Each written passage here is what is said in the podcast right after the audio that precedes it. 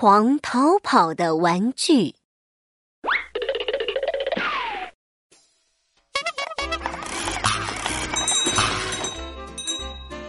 小猴子闹闹有很多玩具，它有一个彩虹皮球，抛一抛，拍一拍，咚咚咚咚，彩虹皮球滚到了沙发底下。闹闹又从玩具柜里拿出一辆怪兽卡车，沙发上开，地板上开，呜呜呜呜呜！怪兽卡车开过来喽！棒！怪兽卡车撞上餐桌角，不动了。闹闹又拿出图画书看，他坐着看，趴着看，看得无聊了。就把书扔到茶几上不管了。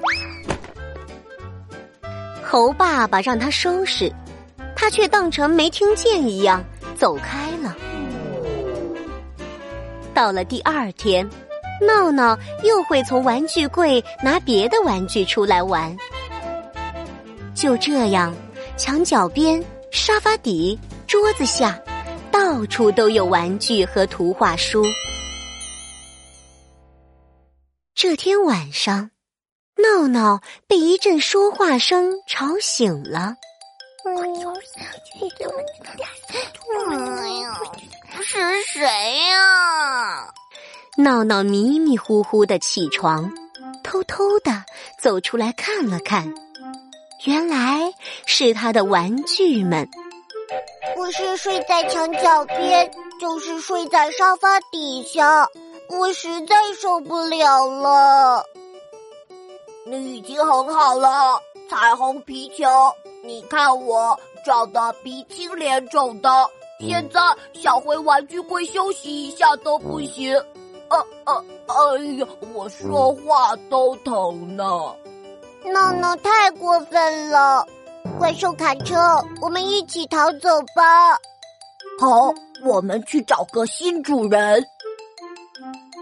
这时候，茶几上的图画书也开口说话了：“你们可不可以带我一起走？我不想睡在这儿。”还有我，还有我，还有我，还有我，还有我。所有的玩具都不想待在闹闹身边。闹闹想留住他的玩具们，大声喊道：“大家，来，快跑！”玩具们见到闹闹，都慌乱的跑了起来。闹闹只好更大声的说：“对不起，请你们不要走好不好？我以后一定会好好的把你们送回家。”哼，我们才不会相信你呢！快跑！玩具们根本就不相信闹闹的话，继续跑着。扑通！图画书在慌乱中摔倒了。闹闹赶紧走过去，捡起图画书。对不起，图画书，我再也不会让你在茶几上睡觉了。你原谅我好不好？呃，好，好吧。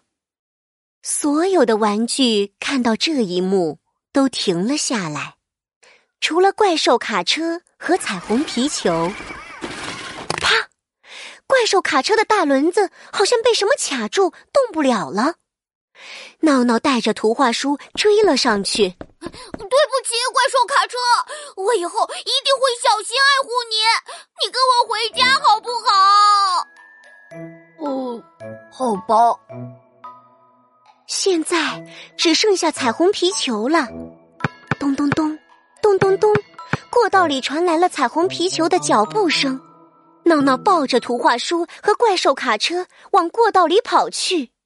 啊！彩虹皮球，彩虹皮球，等等我！我再也不会把你留在沙发底下了。你还能回来和我一起玩吗？咚咚咚咚，彩虹皮球也停下来了。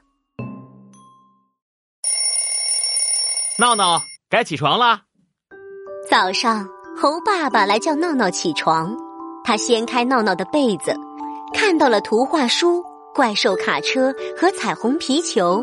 闹闹，我说过多少遍了，晚上要把玩具送回他们自己的家。哦，我知道了。这天一大早，闹闹就把家里的玩具、图画书通通整理好。小朋友，你也要记得哦，每天晚上都要把玩具送回家。